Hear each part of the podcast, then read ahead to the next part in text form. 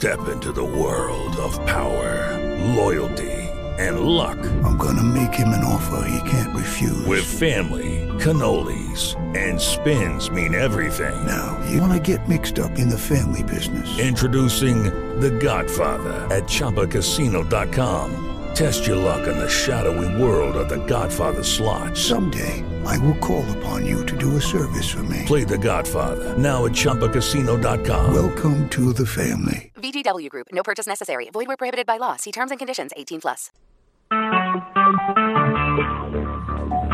Talk shoes. Recorded live. Scuba Obsessed Weekly Podcast, where we talk about all things scuba diving from cool new gear to places to dive in scuba news.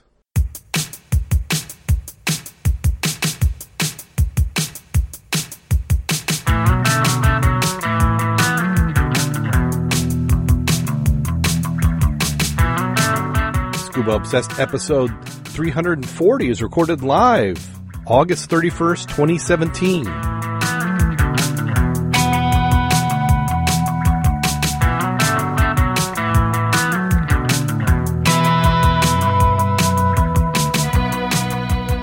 Welcome back to Scuba Obsessed. I'm Darrin Gilson coming to you from the southwest side of the great state of Michigan where we're trying to squeeze all the summer we can get. Joining me this week we have Jim Schultz from the Straits. How you doing today, Jim? I'm just doing great. I'm coming from the northeast side of the great state of Michigan, almost as north as you can get in the lower peninsula. And we also have Kevin Ailes joining us this week. How you doing today, Kevin? Hey, I'm doing excellent, Darrin, and I'm here in the not so glamorous area called Bangor, Michigan. Here, ooh, hey, yeah. Thanks for having me. And uh, how about yourself? And how are you doing tonight? I'm doing great. Getting everything all connected as we are in our final stages of our migration to technology. It's always fun to have at least most of it working. Mack got bit by the technology issues. Uh, Skype was giving him fit, so uh, he may pop in if he can get that all taken care of. But it seems like if you update Skype, it screws up with all his audio drivers, so he may not be able to make it. We have two chat rooms going live. This may be one of the few times we, we do that. We have TalkShoe, the legacy chat room running, and we also have Discord, which is a new one. If you want to know how you can get invited to our Discord channel, you will go to the Scuba Obsessed website, click on the contact us page, scroll down. It has all the different ways you can contact us, and one of them is Discord. And what we do is we have a channel in there that you're going to be invited to called Live Show Chat. So that's a always going channel, whether we're broadcasting or not. But uh, you don't have to wait for us to connect or do anything. You just pop in there, and that's where we'll be. So that will be our new channel. And then we're working on another way of doing audio that will replace TalkShoe. We've talked about doing uh, YouTube streaming, but with the bandwidth issues that we're seeing, that might not be possible. There's also some options. I'm, i might play around with doing some things with virtual audio cables to feed directly into Discord. We can make that chat channel uh, an audio stream as well, so maybe we'll stream that way. So we still got a few things we're working at, but we're getting there towards the end. We also this week have moved our uh, streaming, uh, not say streaming, our uh, podcast feed. It was done through TalkShoe. I've done the final submissions, and we are now running it through Podiant, which is our new service. Uh, you really don't have to worry about it. If you're listening to us through Stitcher, you can just keep listening that way. If you're through iTunes, most likely it'll take within the next five or six days. You'll start getting the feed on the uh, the new stream. So most of them will just continue on. We've also added some new streams. Uh, TalkShoe wasn't supporting higher resolution images that some of the new streams were requiring, such as Google. So we have now submitted the podcast to Google uh, audio, and uh, we are on there as of today. So you'll start seeing that in search results if you search for us. So there's a variety of ways that you can listen. We'll keep adding them now that we've migrated, and we certainly appreciate your listening. And so let's go ahead. Well, thank everybody who's in the chat room. I talked about two chat rooms. We have Dave, we have Rick Hunter, we have Eric, uh, we have uh, TK Derek, and uh, Eric again, and Dave again in the other chat room. So it's uh, quite a crowd. Kind of like looking in a mirror sometimes. So first article up is diver. Yeah, a good turnout tonight. We did. First up is a diver joins calls to a. Oh, this is is this the right one? The, yeah, I, am reading it off uh, a tablet, which I don't normally do, so I'm, I'm not quite got, got my notes as normal. One, Was it the Niagara think the first one was the Niagara shipwreck. Yep. I can post that one instead if you'd like. If you, Yep. you want to do that, the one I can do that too. Sure. Uh, the diving pioneer and environmentalist Wade Doak, Doak, D-O-A-K, is backing calls for a high-tech survey of the wreck Niagara off Northland's east coast. The big passenger liner was sunk by a German mine in June 1940 north of the uh, Makohinu Islands and lies 120 meters deep. Mr. Doak has auth- offered, uh, offered, authored several books on diving and is known for his advocacy of Poor Knights Island Marine Reserve. He said he visited Niagara several times and doubted and uh, doubted contingency plans could deal with spilt oil if the hull suddenly collapsed. No one actually knows just how much oil is still in the wreck or how fragile the hull is after 76 years in the seabed. I don't think we have the ships or the equipment to deal with that. Salvers have been inspecting the ship off Northland's east coast and said that up to 1,600 tons of oil could still be in the bunkers and the hull is deteriorating. They're warned that could eventually implode, leaving oil slick four times bigger than the Renas, which, if you remember, that was that uh, uh, cargo carrier that ran a, ashore. It's probably been uh, several years now down there. Um, it could devastate beaches, bird life from the Poor Knights Islands to the Hakuriki Gulf. And I'm slaughtering names, so I apologize anybody New Zealand. Uh, Maritime New Zealand, MNZ, and Minister Simon Bridges have deflected the concerns of the Conservation Board in Auckland and Northland who want the wreck cleaned up. The letter to the Auckland Conservation Board, Mr. Bridges said monitoring the wreck has found minor amounts of oils that have leaked and naturally dispersed with no observed environmental impact. Due to the depth of the wreck and the type of oil on board, it's likely the oil is in a near solid form, which much of the time, and it is likely dis- uh, distributed over a number of spaces and compartments. Contingency plans are in place to collectively cover the risk and response plans for any oil spill from the source, including the Niagara wreck, Mr. Bridges said. Are you familiar with any? I mean, this the, when you look at photos of this ship, uh, it doesn't look like a ship that would be running on that really tarry oil. I'm thinking that this would be a little bit looser. I don't uh, picture the oil from that's in this vessel, uh, the Niagara, being in a solid form. Well, I think it probably was originally uh, like like fuel oil. You know, like a lot of the steamers were converted from coal fired to oil fired during the during the 70s. I thought. I'm surprised they have one here as far back as World War II was uh, already running oil fired, but uh, so be it. Apparently, it was. Uh, you know, I think they're saying that just due to the depth that they're saying that it's been and, and the time that's gone by, it's turned into a solid, like it, like it originally was solid oil. But then, if you read further down in the article, uh, there appears to be uh, some disagreement as to whether or not it's gone to solid because one gentleman is claiming he's seen it bubbling up from from the wreck. Um, look on down past the, uh, the large pictures there. Yeah, yeah. Mr. Doak, uh, he said he saw oil bubble up constantly from Niagara, and he was mystified by Maritime New Zealand's belief the fuel was in a near solid state most of the time. I mean, if it's in a solid state, I wouldn't think it would be that much of a hazard because you know you're saying it's 120 meters, so we're talking close to close to 400 feet deep here. Um, for one, it's going to be at that depth a real challenge to try to uh, clean that up. But two, uh, you know, is there much current down there? Is uh, what what's going to be you know how you know volatile is this uh, oil in there going to be? I mean, it might be pretty inert, and even if the, the hull implodes, it may not go far. I don't know. Yeah. But sounds like they have a disagreement, and we'll see how this plays out. Uh, the recommendations is that they want to do a survey uh, to to know better what the state the wreck is in, and then make a recommendation. Well, if it has been bubbling out for 75 years, I mean, how much really is left?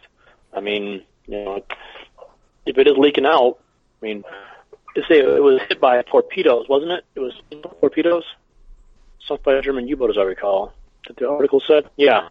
So you know that that's a pretty violent sinking. Who's to say how much of it came out in the sinking too? Yeah, yeah. I I would just anything I would be saying would be a guess, but you know sometimes I kind of get to that opinion that if you know after a certain amount of time, it tends to to be rarer and rarer that if there was oil there that it's it's still going to be there. I mean that many years in salt water and a vessel, it seems like a lot of that would have corroded through by now. hmm Well, although oil does provide a lot of uh, protection against corrosion. I mean, at least on the inside where the oil is, it's not going to rust from from from the outside in, but it may be rusting from the from the. It's not going to rust from the inside out, but it's really rusting from the out from the outside in. Uh, although the uh, we had a we have a we had a similar situation here. You know, a lot of people aren't aware of this, but uh, the EPA keeps track of the uh, different uh, potential uh, environmental disasters here in the Great Lakes, and the Evan Fitzgerald, I believe, is uh, it's in the top five. Uh, you have the uh, the Prince Willie, Prince William Five out of uh, Milwaukee. You have the oh, what's it that uh, municipal barge down there in Chicago is on the list, and also the uh, the Argo recently found over in Lake Erie and and uh, cleaned out too. And from what I understand, the Argo when they found it, it does not appear that it had that much still in it at that time. They still did a, did a full a full detox on it, but uh, you know who's to say you know without doing a real investigation just how much really is it still in there? You know, I mean. Uh, there's got to be a way to assess what is in this thing. You know, it's, I mean, yeah, granted, I'm sure people aren't lining up to do a wreck penetration at 400 feet, but still, there has to be, be a way to figure out, you know, the potential damages. I mean, it looks like they're looking at worst case scenario here when they're talking about how much could be in there and the amount of damage it could do. Um, let's let's find out what really is in there. If it is in a form, and you know, let's get rid of the conjecture and get some facts going on this baby here. Yeah, yeah. I I'm a little bit of the my approach would be would be to look at the plans for the vessel, see are there any, you know, how how did they contain the oil? I mean, is it one large tank or there smaller tanks? And then maybe it's a case of where you actually do an exploratory uh, drill in a high point and see does any oil come out. Well, that'd be one way to find out. Yeah, about a high point, but yeah, th- th- th- throw the you have a way of uh, throwing the cork back in there or something. Corking it. Yeah. Working it. Yeah. There you go. you know that that sounds real good. So we start start talking about being at 400 feet. You know, I mean, well, just, yeah. I don't know. Yeah. So that's that's why they won't have me do that. hmm And then down in Florida, this is a continuation of another article we had done where the uh, new P- Pompano Reef is being well received. Uh, six dive boats hovered around the Okinawa settled into the seabed in silence when the U.S. Coast Guard radioed the vessel settled. Minutes later, five dozen divers hit the water. Among there was Jerry Stryker, an avid diver. Stryker's been among the first to explore Lady Luck when it was sunk last year, the cornerstone of the Pompano Beach Artificial Reef Shipwreck Park. The addition of the Okinawa did not disappoint. There was really good visibility, Stryker reported after the dive, and it is pretty clean. Shipwreck parks may not offer divers the Great Barrier Reef or even the Bahamas, but is something those reefs do not have, said David Conroe of Blue Deep Divers in Lauderdale by the Sea. It has immediacy. Just off the Pompano Pier, there's just 70 feet of depth. Getting there takes less air, leaving more time to explore. It's like going to Disney World waiting in line for a three and a half minute ride, Conroe said of deeper dives. Diver Mike Morris dives in places like Egypt and Indonesia and says the Okinawa Reef is unique. You have got to take everything for what it's worth. It's quick, it's easy to get down there, he said. I'd love to have something equivalent by us to what they've done here. Yeah. I mean, you know, uh, there was a video that's going around on uh, Facebook people shared. Look for looks like it when it when it went down, it went down real fast. I don't know. Do you want to go down fast or do you want to go down slow?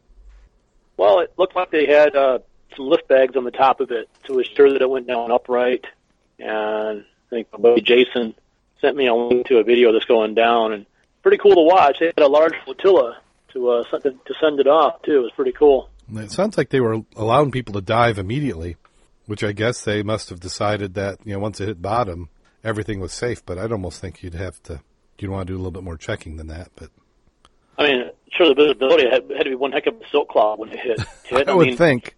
I mean, although I mean, heck, we, we could have done that. It couldn't be any worse than than uh, diving in the river when when Max out there mucking, you know. So No. yeah, Couldn't be any worse. Okay, this next article is artificial warming trial reveals striking seafloor changes. And what this is is this is uh, a group that went down to the Antarctic and uh, they were trying to do is is see what kind of changes would happen if the water temperature raised by one degree Celsius on the bottom. So what they did is they had uh, dug around the bottom, put these heating pads down there with uh, thermostats on them that would detect the ambient temperature of the water, and then heat to just one centimeter above that. And they said uh, the region, the, the water temperatures varied to negative two degrees Celsius to plus two degrees Celsius during the year. So they said it was pretty con- uh, significant, just a one degree Celsius increase. Uh, as a control, they had a patch where they had put the heaters in, but they didn't turn them on. So that became their control. Using cameras, divers then monitored how microorganisms, microorganisms, the kind that encrust surfaces and uh, biofoul underwater pipes, colonize the panels. The species, including microscopic invertebrates and sponges, represented typical seabed fauna in the region. The experiment was supposed to run for two years, but ended after only nine months when icebergs damaged the power supply cables. Researchers were able to see significant surprising differences between the panels, says Ashton. I had hoped we might be able to see some subtle differences after careful image analysis, but I never expected the warming effects would be so easily discernible with the human eye. The metabolic theory predicts that biological growth rates increased around 10% for every 1 degree Celsius warming, but some species grew twice as fast on the heated panels as they did on the control. Ashton and her colleagues report in current biology, distinctly different animal communities settled on the heated surface. On the 1 degree centigrade set, the species, uh, and I'm not going to try and pronounce them, uh, kind of filter feeding invertebrate uh, called a bryozoan, so dominated the fauna that the diversity of all species in the panel was reduced. The results are very exciting and provocative. They suggest climate warming in the next 50 years in the Antarctic could substantially alter the diversity of the ecosystem. Which I'm not surprised with the results, because you're going to have uh, different organisms that are going to enjoy the heat more than others. So this is something that I'm, I'm I'm really not surprised because uh, you're looking at it such a narrow slice of time. You know, nine months yeah, but versus. But they only went by by one degree. Yes. And one degree made such a massive difference. You know, you'd think that you'd have that much variance just from year to year. I mean, uh, I'm wondering if you know the the heating elements, you know, were because of course if, if you're going to heat up a glass of water by one degree, the element you put in there is going to be, of course, going to get up a lot hotter than one degree above, you know, the temperature within the water. I'm wondering if there was any kind of an issue with the heating elements uh, actually making the area they were contacting hotter. I'm, I hope they would have thought of that. It's kind of simple, basic, but mm-hmm. I have a hard to believe that one degree makes that big of a difference. Yeah. What they need to do is take a look at this data and come up with a, a different study or different approach just to try and eliminate any biases. Because one thing you may have, which they what they attempt to do with the control, is that maybe it's a combination of the heat and the mat material, or. Yeah. Uh, but I just think you had some some animals that preferred it, and they were able to push others out. You know, it's like if I throw a bunch of feed corn in my yard, you're going to see a little bit different ecology than what you would have if they didn't do that. Yeah, I didn't see that. It looks like Dave is volunteering to uh, do the, do the wreck penetration on that. Uh, previous recommendation, 400 feet. Yeah, yeah, there you go. Yeah. Tanks. Well, why don't we do surface supplied air for that baby? Come on. There you go.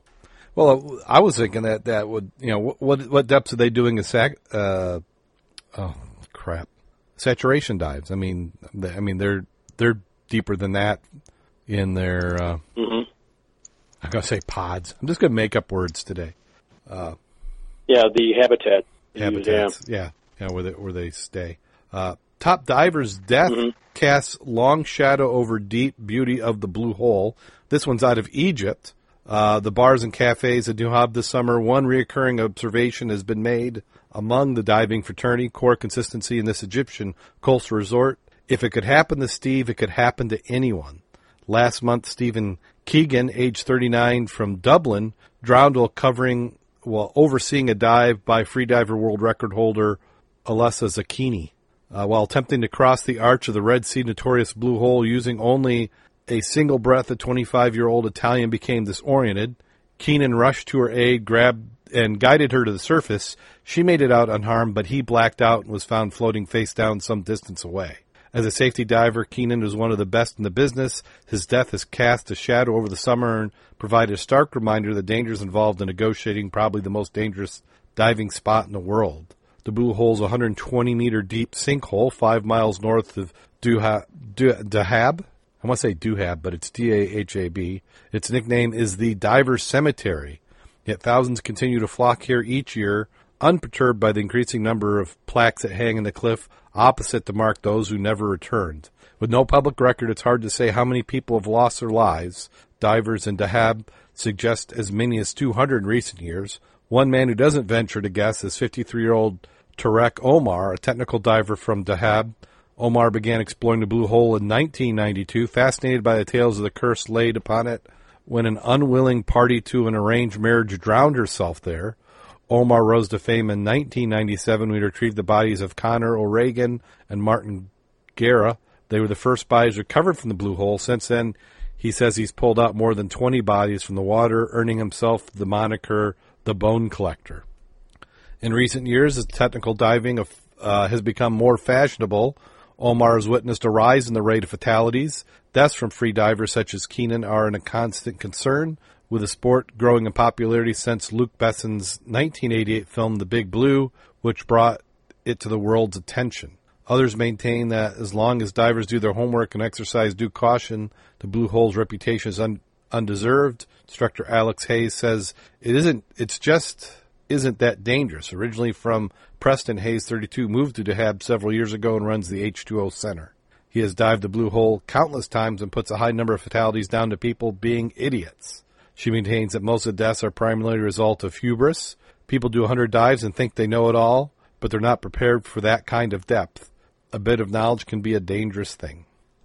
And then they go on a little bit uh, longer in it, but um, what's interesting is how this article has mashed together free diving and technical diving, which seem to me would be, even though the depths are similar, they're vastly different uh, disciplines and approaches. You know, one you're doing a breath hold, hmm and you know your risk there is blackout. So what I would, you know, backseat quarterbacking would say is that he overextended himself being a safety diver. Plus, you probably have a little bit of extra adrenaline because it's a world record attempt and other things going on. And then, in the effort of getting her to the surface, because of the situation, he had just consumed all the oxygen in his bloodstream and blacked out. Um, so, well, that as tragic as that is, it seems to be a different situation than what a you know inexperienced divers doing technical diving and diving too deep. Well, I'd kind of like to know what, what the numbers of successful divers are. I mean, because you're, you're always going to have, you know, a, you know, a percentage of accidents. I mean, you know, they're talking about there being potentially 200 fatalities. You know, that's really shocking to us. But then, you know, you, you take a, a stretch of highway in, uh, you know, in California, and you, you can find 200, 200 fatalities al- along a lot of highways in California too. So, I would, you know, I want to see what the number of people diving this, what percentage of divers this 200 you know fatalities is. So And unfortunately, doesn't look like the information's being collected. Uh, that might be something. you know, and we we do have that here too. I mean, uh, you know, there are different uh, shipwrecks in the Great Lakes which are considered, you know, real dangerous to divers. But then you also have to look at them that, uh, you know, an awful lot of divers go on those wrecks. I mean, I've seen articles on the uh, the Cedarville, hmm seen articles on the um, the, the Prince Willie out of uh, Milwaukee, you know, having a lot of fatalities on those wrecks. But then you got to realize those wrecks are visited several thousand times a year. So you know, yeah, I mean, you're always going to have. I mean, I don't. I'm not going to mention the organization, but I I do some volunteer work for a group that provides uh, medical uh, care for injured folks in uh, various sports, and we always have to figure that there's going to be a one percent injury rate. You know, one percent of participants in any kind of athletic uh, activity are going to encounter some kind of injury. You know, uh, not necessarily a drowning, but you know it could be a, a strain, sprain, or something there, and that that rule kind of does hold true through a, a lot of your athletic events. Yeah, I, I it would be nice to be able to know. Um, I don't know if they've got the type of records down there that we may have up here. I don't think we're going to have formal records, but I think through newspaper articles, somebody who was motivated would be able to determine the number of deaths, and then you would have to interpolate uh, how many people are are diving on those wrecks. You know, probably by surveying, uh, you know, charter people or or observations of divers. But. Then, of course, if you, you know, if we do have a, an accepted figure for the number of deaths in the blue hole, there, of course, that's going to draw people as well. yeah. do you want to, the, the, where death, do you want to go with the death pit? Do you want to dive that? This next article we have is two scuba divers survive devastating brain injuries and uh, have decided to do a fundraiser. The two divers are attempting a 24 hour underwater scubathon to raise funds for charity which helps people who suffered a brain injury. Members of the Cheltenham Subaquatic Club, which is part of the British Subaquatic Club, will work as a relay team to spend a full day underwater, led by divers James Neal and Neil Breeden. James, 47, a BSAC advanced diver and open water instructor from Symonds Yat in the Wye Valley, suffered a devastating subarachnoid hemorrhage following the rupture of an undiagnosed aneurysm, which led to a grade 4 bleed on the brain. Neil, 48, Cheltenham SAC secretary and British subaquatic dive leader, has also survived a brain injury after suffering a major stroke nearly 10 years ago in 2008 which left him needing to use a wheelchair. Now the pair are organizing the subathon in aid of UK brain injury charity Headway, which supports James during his initial recovery. They hope to raise in excess of £2,500. The dive will begin on Saturday, September 16th, and finish on noon Sunday, September 17th, at the National Diving Activity Center in Chepstow. James, who has his own publishing company, said Cheltenham Subaquatics Club has more than one diver that suffered brain injury, so it seemed natural to use our love for scuba diving to raise more awareness and demonstrate the support for Headway. I drive a great deal with Neil Breeden, a fellow member who suffered a stroke in 2008, a fantastic therapy for us both. Neil has to use a wheelchair as he cannot walk unaided due to his brain injury. We'll be diving together as usual during the 24 hour marathon dive. We are both dedicated scuba divers, just love being in the water. It helps Neil as he isn't disabled the same way in water as he is out of it, although we enjoy diving together, get in the water as often as we can. So, and we've covered this uh, uh, many times before where uh, some look at it as therapy, but it's just great to be able to reduce your uh, disability or challenge by getting in under the water. Nothing like a little hydrotherapy. Always helps. Well, you know, look at. I'm not saying that uh, you know Kurt qualifies as being disabled, but you know we have a diver in our club who uh, he's been going and undergoing a lot of surgeries. You know, he's uh, had a knee replacement and hip replacement, and he's got out diving a few times this year. We had him out to uh, Lake 16, I believe, twice, and he got in. And uh, he just loves getting in there because you know when he's in there, the, the the pressure's off his joints, and it's a bit of work for him and all that. And, and he definitely paces himself because he's got all kinds of you know fresh surgeries working with there. But uh, you know, if if you can if you can manage, get out there. You know, I mean, there are all kinds of programs to get people with disabilities in the water. You know, we've got Dive Heart and different outfits that specialize in getting you know people who uh, you know paraplegics, quadriplegics, blind divers. Uh, you know, a friend of mine, um, you know, Kevin Van Ripper was telling me all he's certified to, to uh, aid in non-ambulatory uh, scuba divers and the kind of training that the instructors have to go through. I mean, there's a lot of folks that are putting a lot into getting people with disabilities in the water. So why shouldn't these guys do it? I mean, these guys are, uh, you know, still quite capable of doing it, and I'm sure they're going to they're going to inspire many other folks as well. So more power to them.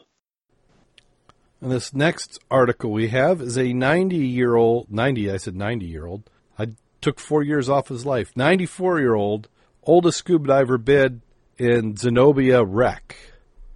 Inspirational Ray Woodley spent his 94th birthday on Monday diving the sunken wreck of Zenobia Ferry in Larnaca in a bid for the Guinness World Record as the world's oldest scuba diver. The accolade was previously held by USA's Erwin Paul Stoller, was born on the 14th of May, 1921. He completed a dive in Grace Bay, Turks and Caicos on October 24, 2014, at the age of 93 and 163 days. Ray's attempt saw him dive to a depth of 38.1 meters for 41 minutes. The entire process was filmed, photographed, and documented in line with guidelines approved by Guinness World Records.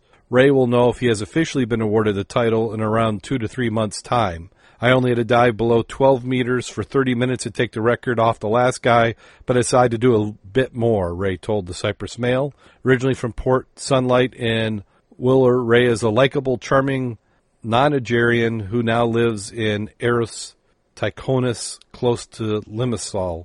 Ah, these are crazy names. He was born in 1923, first started diving in Portland, Weymouth British Subaquatic Club in 1960. His claim the title comes after completing 39 dives his thir- 93rd year, 39 at 93, and the final one takes place at Latchi Water Sports in Paphos. However, he's told this Cyprus Mail he actually completed 51 dives in his 93rd year.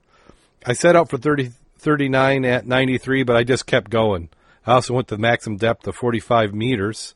My favorite place to dive is Cyprus at Latchi, but also on the Akratoni, a couple of weeks in Limassol.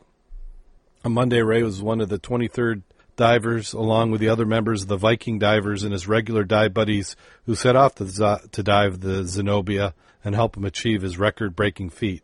Daughter Lynn, who was traveling from the UK to help him celebrate his birthday and milestone dive, says he was eager to get in the water and nimbly jumped off the end of the boat in great spirits. The visibility in the water was good, so I was able to snorkel over the divers and saw them unfurl the record breaking banner about 20 meters before I lost sight of them.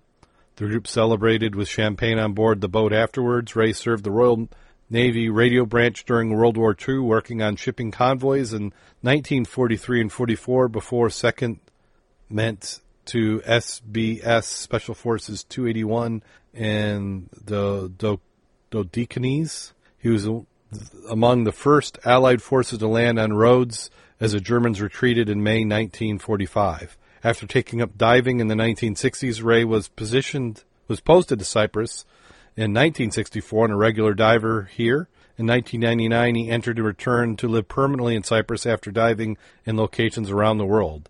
He also completed 29 dives in his 92nd year. The 94 year old admitted that he likes the attention he has garnered over the last few years and feels privileged he's still fit enough and able to dive on a regular basis. He is an advocate of healthy living and has never smoked.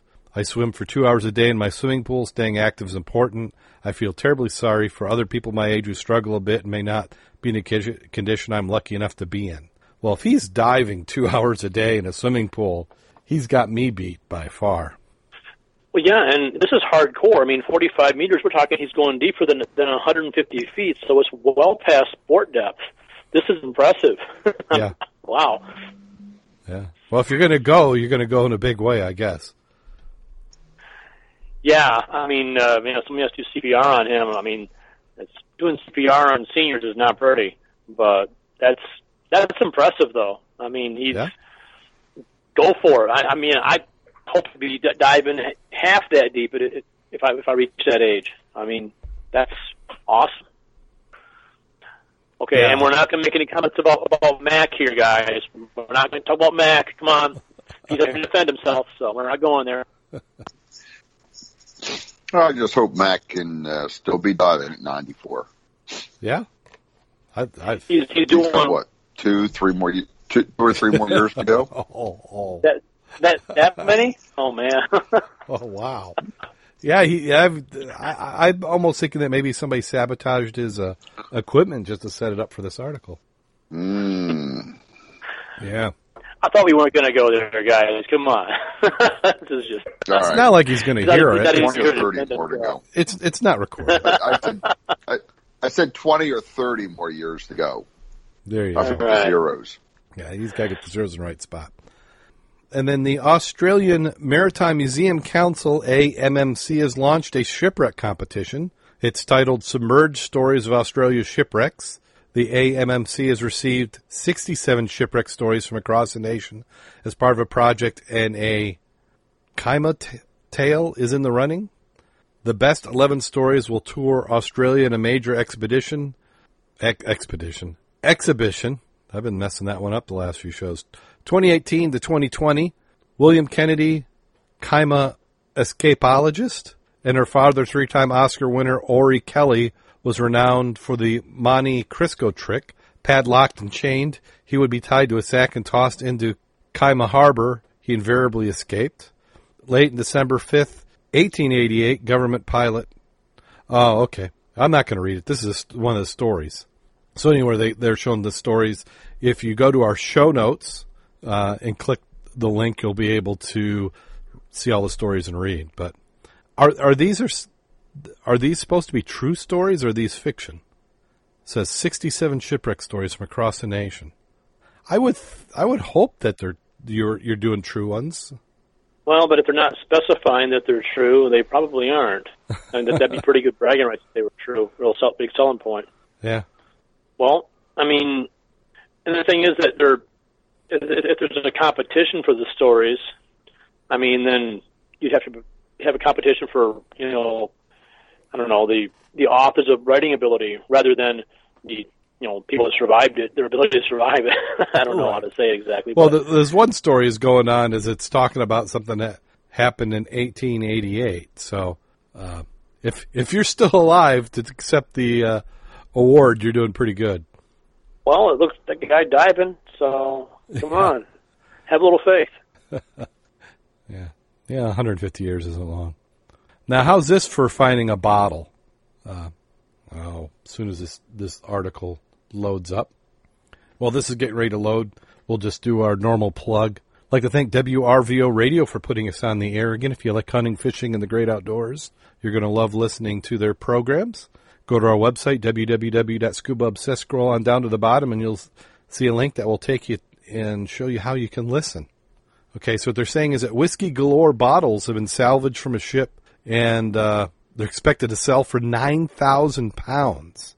A pair of unique bottles of whiskey salvaged from a shipwreck that prompted a humorous book and film after locals tried to hide it from customer officers has emerged for sale for nine thousand pounds. When the SS politician was run aground in 1941, with 28,000 cases of whiskey in its hold, op- opportunistic islanders on the Eriskay Outer Hebrides decided to plunder the cargo. Heavy-handed c- customs officials dynamited the ship rather than let the locals get their hands on any more of the whiskey and even prosecuted some of the raiders. Remarkably, one of the bottles ended up being put up for auction is heavily encrusted with blast debris from the explosion. Two models are now being sold by Marshall Wright Limited based in Knutsford, Cheshire.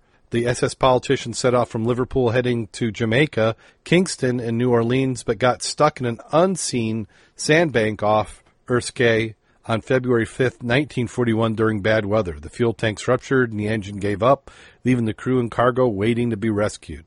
It was carrying lots of different things, including cotton and medicines, but it was the 264,000 bottles of whiskey in hold number five that the locals are most interested in.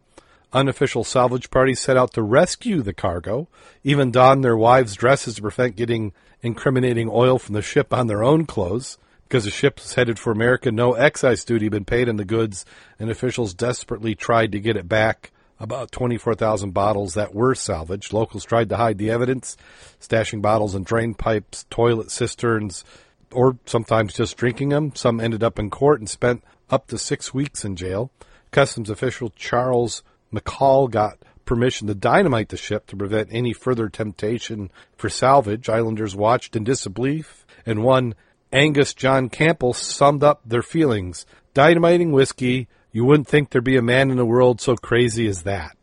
Sir Compton Mackenzie's wrote the book Whiskey Galore in 1947, based on the humorous incident, and followed. Uh, film followed in 1949. The film was remade last year, starring Eddie Izzard. The two bottles were rediscovered by diving party in 1970 and still contain the original whiskey. Ron Pitchard, one of the divers, has had these two bottles ever since, kept them on the sideboard of his village home till he and his family decided to sell them.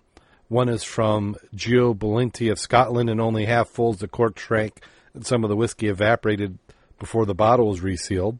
The other from W.A. Gilbey of London is encrusted with blast debris from the hold that was dynamited. The heat encrusted the debris to uh, cause the debris to melt and then rehardened around the neck of the bottle. Peter Hopkins writes Marshall Fine Wine and Spirits consultant said the SS politician was only about the 20 feet of water and the whiskey was packed in wooden boxes that floated to the surface. Was one rather officious customs officer and he was adamant the islanders weren't going to have it. He actually prosecuted several of them so they took to hiding it in toilet cisterns, drain pipes, and mattresses. Yeah, but doesn't dynamiting whiskey constitute alcohol abuse? I would, I would think so.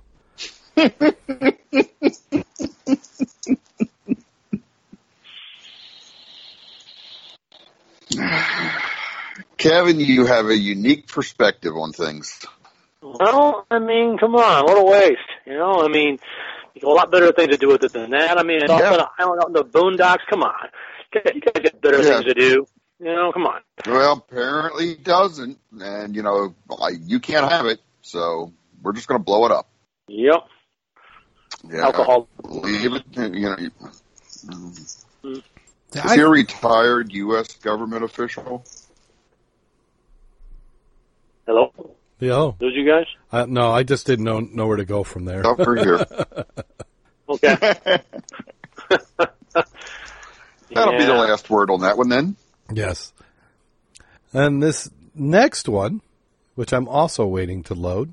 Uh, see, I preloaded these in the iPad, but I must have exceeded the memory of the device because it still insists on reloading them, which is remarkably a lot quicker than my computer on the same internet.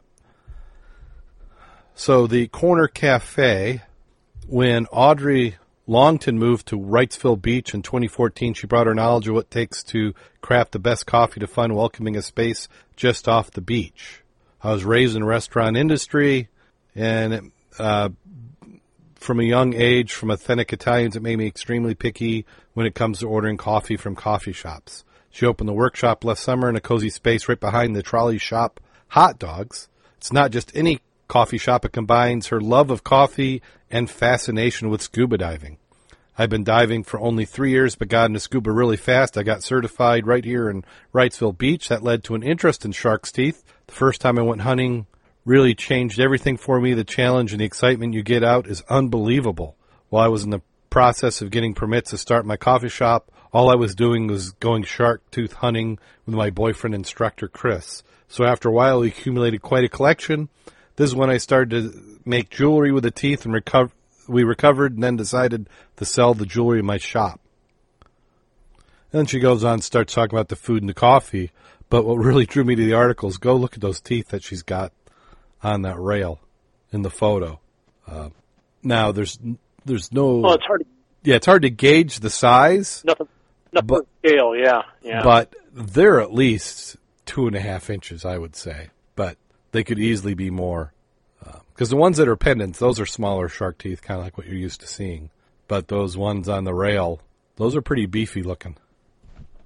I mean, yeah, they kind of look like they're they're megalodon teeth, but then again, it's hard to say because there's nothing there for scale, and there's that might be for a reason too. Yeah. But beautiful. So if you can do what you love, and it gives the excuse to go scuba diving, why not? So that does it for scuba news. So anybody get any scuba diving in this last week? I'm sure Jim's had a little Kevin, bit. I'll let you go first. Go ahead, You Kevin. know- you got anything you got in? Uh, nothing to compare to what you've got going on. I mean, I, I don't know. Oh, I don't know. You've got you a few wreck dives. dive in last weekend, last week, didn't you? I got to dive in, but I've been sworn to secrecy. Uh, if you guys want to see anything about it, you'll have to come to Mysteries and Histories in in March with uh, Michigan Shipwreckers Association. So, uh, No, I sworn to just sec- thought maybe you'd talk about it. Um, well, I don't know. I mean, I we had great visibility, uh, lots of good photo op. Um, it was once again a little bit of a learning experience. Um, I don't know. Uh, I had a lot of vehicle issues. Uh, I don't know. I had a flat tire on the way, and Oh. then found that my found my spare wasn't in too much better condition than the tire I was taking off, but it it sufficed. Um, I don't know. Uh, it was it was it was a trip that you know if I'd have made the trip the week before because I initially was invited on the trip about three about, three weeks ago, and all my gear was in top condition, ready to go. But it was just in that last week, everything just went to hell. I mean, my my uh, rebreather needed some maintenance on it, which I got done. Um, I had issues with uh, you know with my with my vehicle, with the boat. The boat's been driving me crazy. I've had. It turns out it's just an issue with a uh, very flaky sensor, telling me it's overheating when it's not. Uh, but, you know, I had a real decent dive with uh, Craig Rich of MSRA.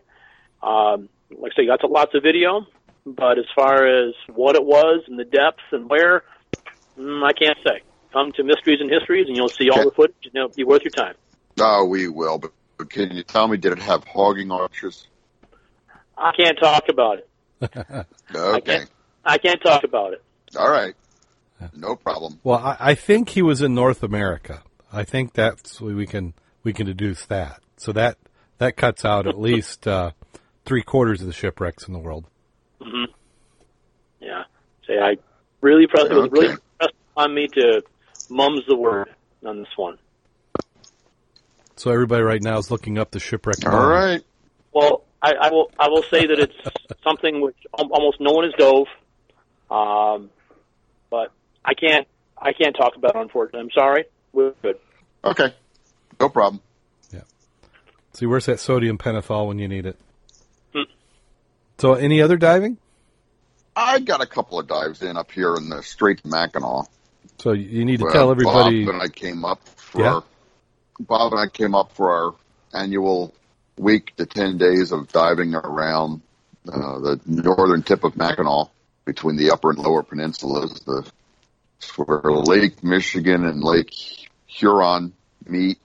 And if you go a few miles to the east, Lake Superior flows down into it, and then it just keeps working its way south from there. So we've been got a few dives in on the Michigan side, got a couple dives in on the Huron side.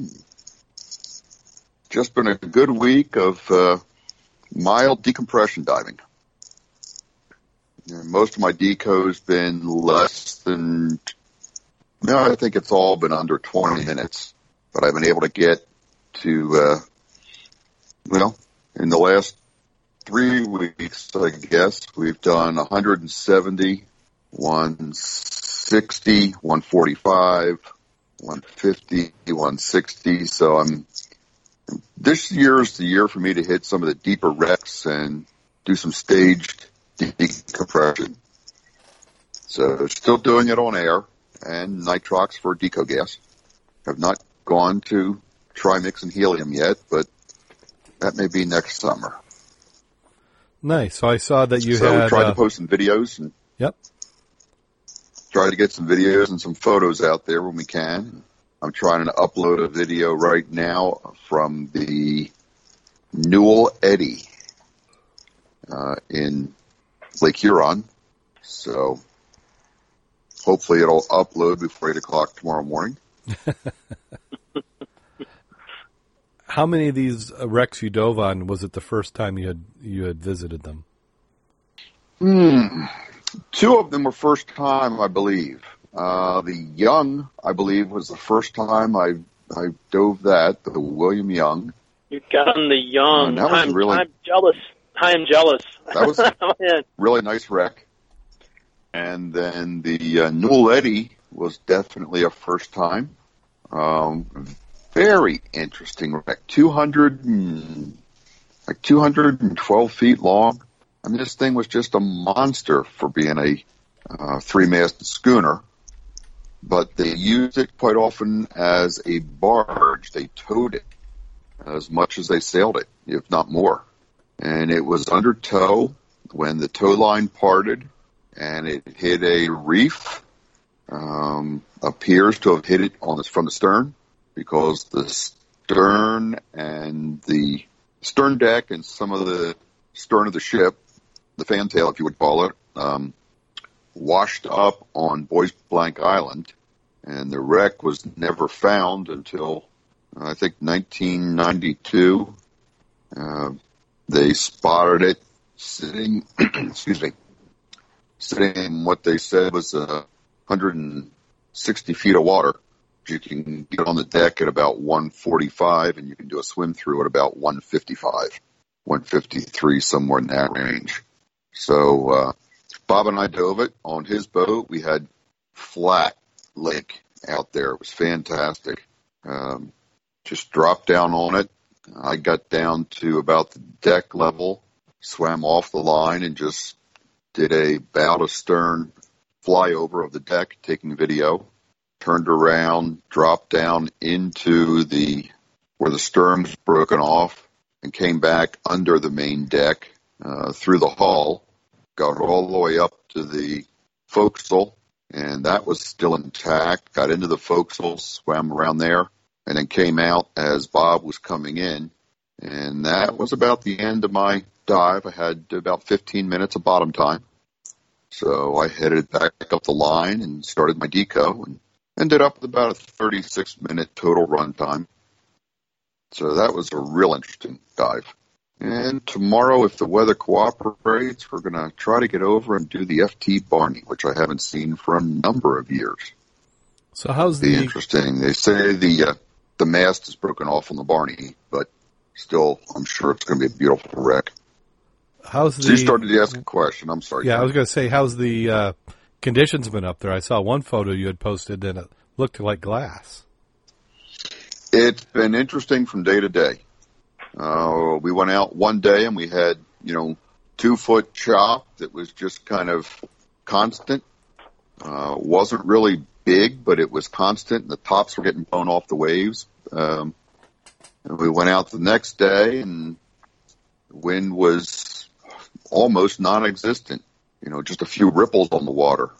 So it's it's been back and forth. Uh, we've had some storms come through in the evenings, but we haven't gotten a lot of wind or rain out of them. They've kind of skirted around us.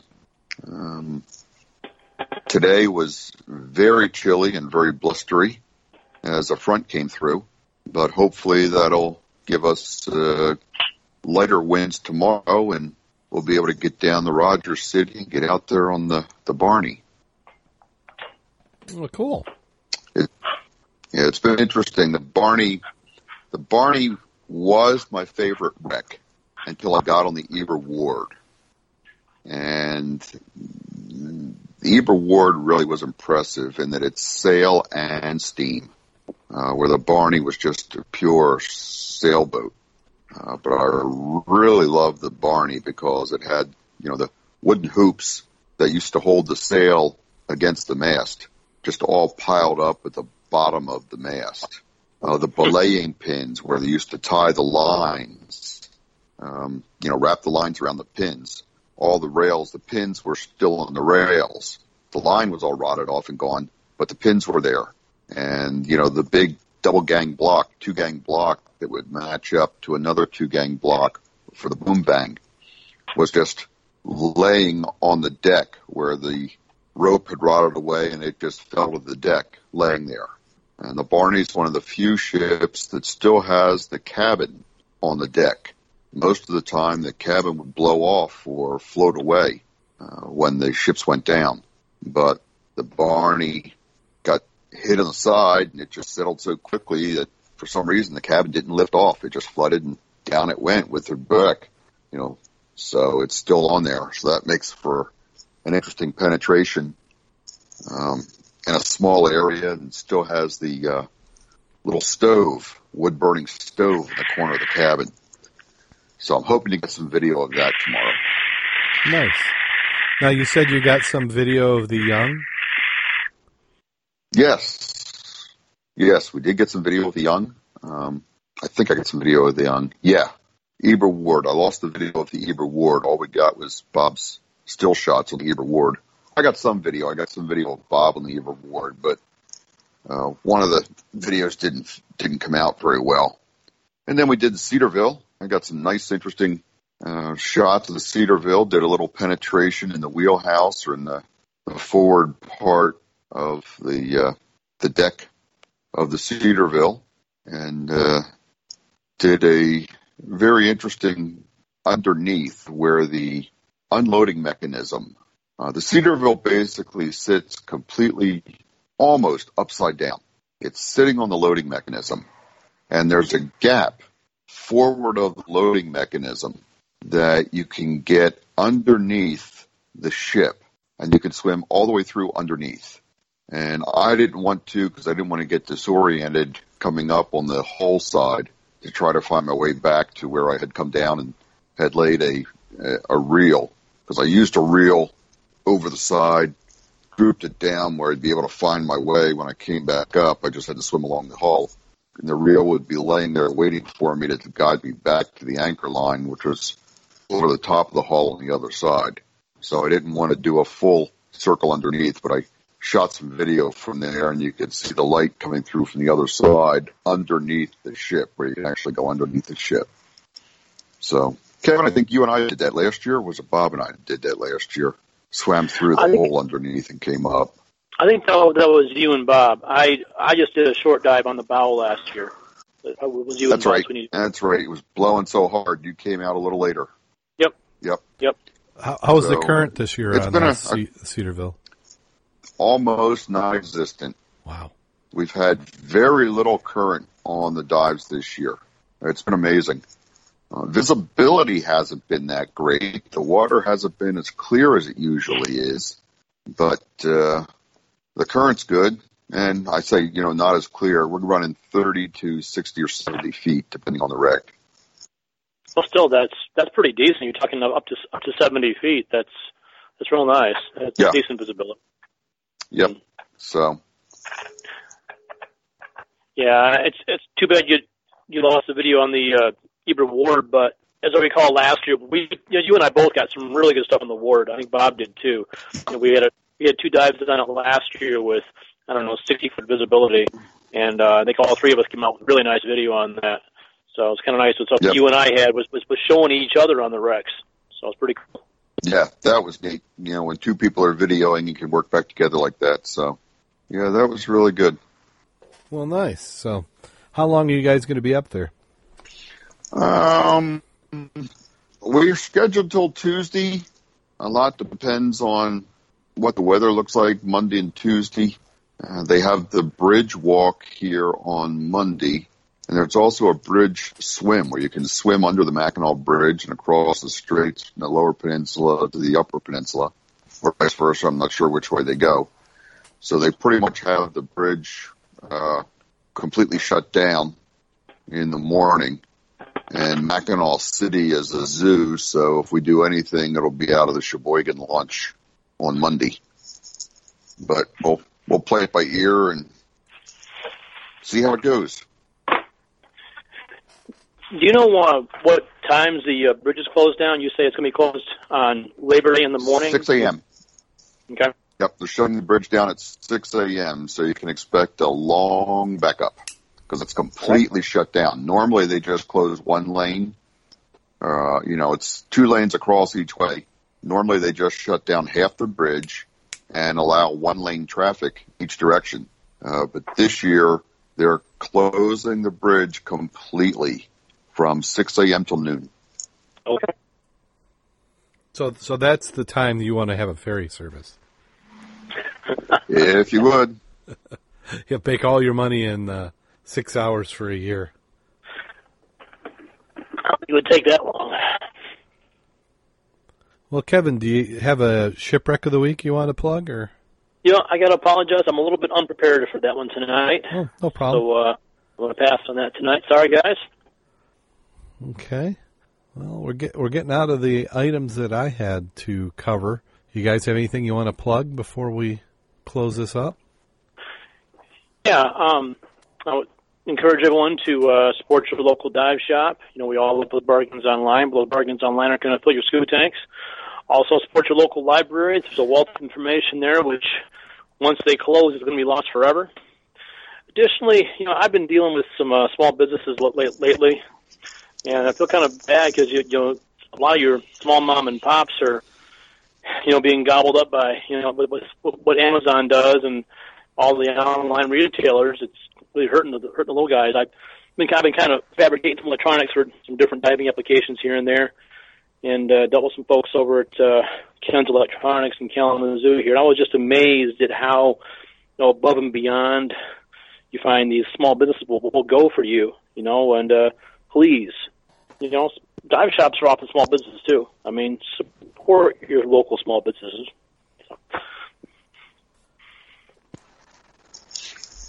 I'll just echo what Kevin said. Um, sorry to say that one of the dive shops up here in Cheboygan, the only dive shop up here in Cheboygan, uh, is going to be closing at the end of this season. Uh, the building they're in has been sold, and they're going to uh, still run some charters and do teaching, but they won't be operating a shop anymore. That's terrible. Uh, That's an awesome you know, dive shop up there. Oh, yeah. great dive shop. Great dive shop. Yeah. Joe, Joe Lavender and Keith Knecht, uh, who run the place uh, along with a couple other guys, you know, they're, they're just, they bend over backwards to go out of their way to help you and get you whatever you need. So, um, Joe's going to continue doing charters and, uh, Keith's going to be doing a lot of teaching. So I'm glad they're going to stay in the industry because they're great resources, uh, and true assets for the dive industry. Yeah, so there you hear yeah. it. You gotta you gotta get out there and support them because I'm sure part of the decision to to not find a new location had to look at would they ever recoup the cost of a a new place. And you got to build it up and you know rent it. Yeah, it's such a seasonal location up there. Yeah, but they have such awesome wrecks up there. I mean, what they have at the Straits. I mean, we could get just one of those boats down here I mean, I mean, well, since the dive shop is closing, can we like get the Eber Ward put down here? Maybe you know, I mean, a, a, it's a like, transfer. Yeah, you know, I mean, just the, the wrecks they have up there. I mean, yeah, we, we have we have decent historic, nostalgic, you know, nice wrecks down here, but not compared with the Straits. I mean, you know, just talking about with the Newell Eddy with the mast still standing, and uh, I know like over on the uh, the uh, William Young, you got the, the wheel still sits there uh, you know, the Eber Ward, uh, this massive, uh, like 140 foot long freighter sitting down there. The hull's still intact. You can do all kinds of wreck penetrations on. I mean, the it has, you know, I often say on the podcast that here in the Great Lakes we have the best diveable wrecks in the world. Okay, well they're at the Straits. Okay, I mean those wrecks up there, they have those those wooden hulled steamboats, uh, you know, mostly intact. Uh, you don't find that anywhere else. In salt water, in salt water, the worms would have eaten them up and they'd be long gone. Well, I'm off my soap. You're off your soapbox. Yeah, I'm off the soapbox. I'll stop preaching about libraries and dive shops and the reward. Man, it's just it's just not right. Mm. So we all uh, like to thank all our Patreon supporters. If you're enjoying this program and you'd like to help out, and you think it's at least worth a dollar, why not donate to our Patreon account? Go to www.scubaobsessed.com click on over to the Patreon link, which you should find on just about any page in the website, and uh, give us a little bit of donation. You donate three dollars or more, you get early access to the show notes. Makes it much quicker to follow along. You can have them preloaded, and maybe you can anticipate. And uh, like to thank Vanessa Homyak. She's at our Dive Nitrox level. Uh, like to have a few more people at that level. Will certainly help pay the bills. All this uh, hosting and services uh, fees start to add up. So any help anybody can give us is certainly appreciated. If you want to follow us, you can do that on Facebook, facebook.com forward slash Scuba Obsessed. We're on Twitter at Scuba Obsessed. Well, we're waiting for this. Uh, any any specials going on at the dive shop? Look like I, uh, I saw you had some dry suits yes. and used equipment had had come in. Yeah, we we've got you know if anyone's interested in dry suits, uh, we've got over 30 dry suits in the shop right now for sale. Wow. I just got uh, 14 dry suits in from a sheriff's department, uh, a couple of different styles. So we're, uh, if anyone is interested in a dry suit, uh, I'll be back in the shop Wednesday. Contact uh, Wolf's Diver Supply and we will make you a deal. Um, I'm going to, well, it's out here now on the podcast. So anybody listening to the podcast gets an early shot at it. I'll be putting out an, another email blast to our customers with specific details Uh, so if you want to get that, let us know. And, uh, then we'll be doing a few other things to move those suits through. So, yeah, we've got great opportunities to uh, extend your diving season through a, the use of a dry suit. Yeah, I'm gonna have to go down. I need to. I need to. to uh, I need to do something about a BC. Uh, yeah, because mine I think is just uh, it reached its lifespan.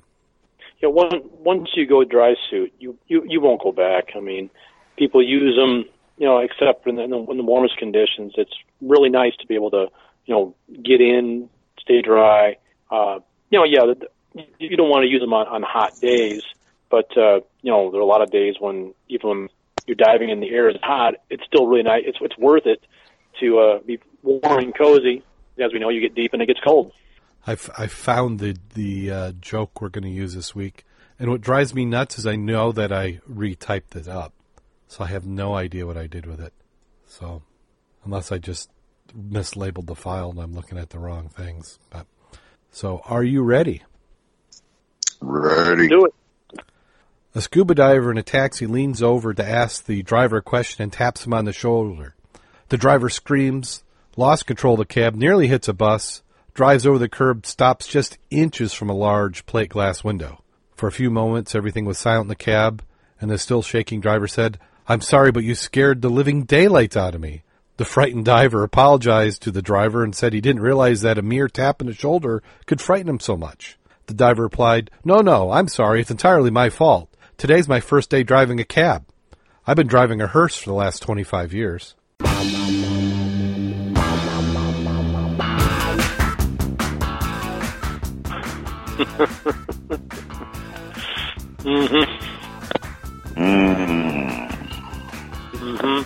A little, different clientele, I, I'm thinking. hmm So, on that note, go out there and get wet. Stay safe. And remember, no hearse drivers were harmed in the making of tonight's show. Show ain't over yet.